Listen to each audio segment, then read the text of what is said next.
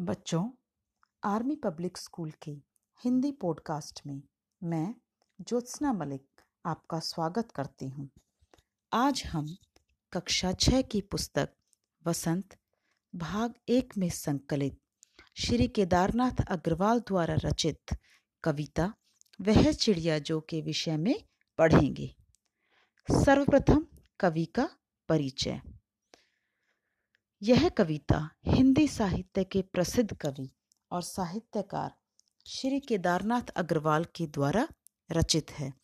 श्री केदारनाथ अग्रवाल प्रगतिशील काव्यधारा के प्रमुख कवि जाने जाते हैं। इनका जन्म उत्तर प्रदेश के कमासीन गाँव में 1911 में एक मध्यम वर्गीय परिवार में हुआ था। उनकी प्रारंभिक शिक्षा दीक्षा गाँव के प्राकृतिक वातावरण में होने के कारण उनकी कविताओं में प्रकृति का चित्रण अवश्य मिलता है। कविता कुछ इस प्रकार है।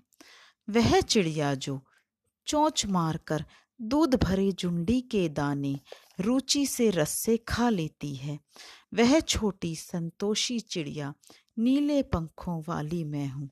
मुझे अन्न से बहुत प्यार है।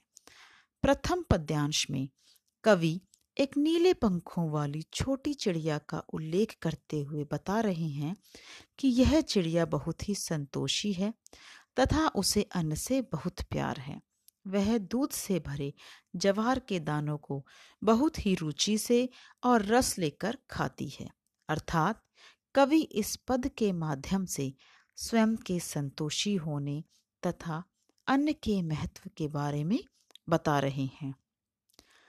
वह चिड़िया जो कंठ खोलकर बूढ़े वन बाबा की खातिर रस उंडेल कर गा लेती है, वह छोटी मुँह बोली, चिड़िया, नीले पंखों वाली मैं हूँ, मुझे विजन से बहुत प्यार है।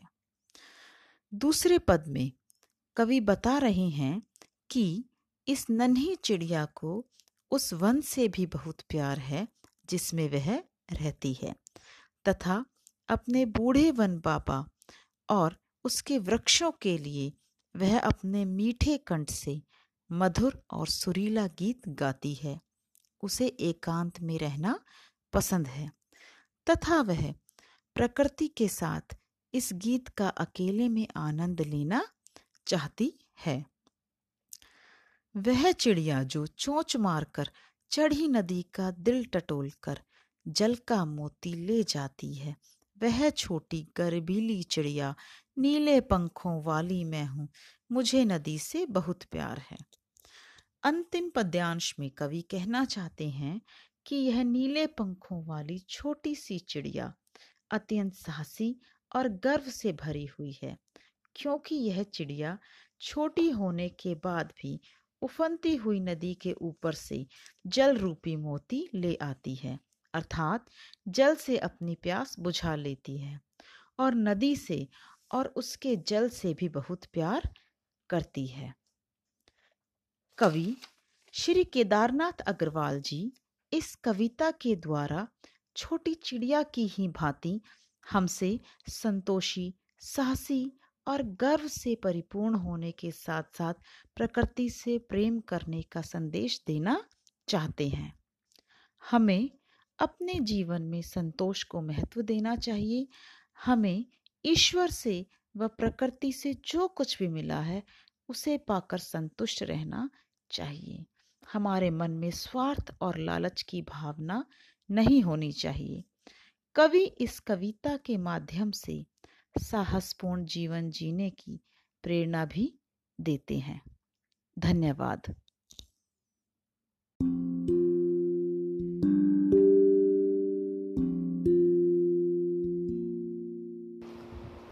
नमस्कार, मैं Jyotsna Malik, Army Public School Delhi Cantt के हिंदी पॉडकास्ट में आपका हार्दिक स्वागत करती हूँ। पॉडकास्ट के इस अंक में हम कक्षा छठी की पूरक पुस्तक बाल राम कथा के प्रथम पाठ अवधपुरी में राम का सारांश जानेंगे। अयोध्या सरयू नदी के किनारे एक सुंदर नगर था। यह कोसल राज्य की राजधानी थी। इसकी इमारतें भव्य थी। इसकी सड़कें चौड़ी व सुंदर बाग बगीचे थे। यहाँ कोई दुख या विपन्नता नहीं थी। दशरथ यहाँ के राजा थे। महाराज अज के पुत्र तथा महाराज रघु के उत्तराधिकारी थे। राजा दशरथ न्यायप्रिय, सदाचारी मर्यादाओं का पालन करने वाले शासक थे। उनके पास सभी प्रकार का सुख था। उन्हें एक ही दुख था कि उनकी कोई संतान नहीं थी। उन्होंने अपने उत्तराधिकारों की चिंता के संबंध में मुनि वशिष्ठ से चर्चा की। उन्होंने महाराज दशरथ को पुत्रष्टि यज्ञ करने की सलाह दी। यज्ञ तपस्वी ऋषि श्रंत की देखरेख में हुआ। अग्नि देवता ने महाराज दशरथ को आशीर्वाद दिया। तीनों रानियाँ पुत्रवती हुई। बड़ी रानी कौशल्या ने, चैत्र नवमी के दिन राम को, मंझली रानी सुमित्रा ने दो पुत्रों लक्ष्मण तथा शत्रुघ्न को तथा छोटी रानी कैकई ने भरत को जन्म दिया। राजमहल में खुशी छा गई। चारों राजकुमार धीरे धीरे बड़े हुए। चारों अत्यंत सुंदर थे, तथा उनमें आपस में बहुत प्रेम था। उन्होंने कुशल और अपनी विद्या में दक्ष गुरुजनों से ज्ञान अर्जित किया, तथा शस्त्र विद्या सीखी। राजा दशरथ को राम सबसे प्रिय थे, क्योंकि उनमें विवेक, शालीनता और न्यायप्रियता थी। राजकुमार भी विवाह योग्य हुए। राजा दशरथ भी अपनी संतानों के लिए सुयोग्य बहुएँ चाहते थे। एक दिन, जब राजकुमार के विवाह के बारे में मंत्रणा चल रही थी, उसी समय महर्षि विश्वामित्र वहाँ पधारे। दशरथ ने उन्हें ऊँचा आसन दिया और उनके आने का कारण पूछा। उन्होंने राजा दशरथ से कहा कि मैं सिद्धि के लिए यज्ञ कर रहा हूँ। उस यज्ञ में राक्षस आकर बाधा डाल रहे हैं। उन राक्षसों को आपका ज्येष्ठ पुत्र राम मार सकता है। इसलिए यज्ञ की रक्षा के लिए अपने ज्येष्ठ पुत्र राम को मुझे दे दे, ताकि यज्ञ पूरा हो सके। राजा दशरथ ने कहा, मेरा राम तो अभी सोलह वर्ष का ही है। वह राक्षसों से कैसे लड़ेगा? वह अपने प्रिय पुत्र राम को नहीं, अपने से दूर नहीं भेजना चाहते थे। ऋषि ने दशरथ से कहा कि वे रघुकुल की रीति तोड़ रहे हैं, वचन देकर पीछे हट रहे हैं। यह कुल के विनाश का सूचक है। ऐसा होता देख मुनि वशिष्ठ आगे आए। उन्होंने कहा, महर्षि विश्वामित्र सिद्ध पुरुष हैं। अनेक गुप्त विद्याओं के जानकार हैं। राम भी उनसे अनेक विद्याएँ सीख सकेंगे। दशरथ ने दुखी मन से यह बात स्वीकार कर ली। परंतु उन्होंने राम के साथ लक्ष्मण को भी ले जाने का आग्रह किया। विश्वामित्र ने दशरथ की बात को मान लिया। दशरथ ने राम लक्ष्मण को दरबार में बुलाकर अपने निर्णय के बारे में बताया। दोनों भाइयों ने आदर सहित सिर झुका दिया। दोनों राजकुमार बिना देर किए महर्षि के साथ बीहड़ जंगलों की ओर चल पड़े। विश्वामित्र आगे आगे राम और लक्ष्मण धनुष संभाले और तरकश बांधे पीछे पीछे चल रहे थे। धन्यवाद।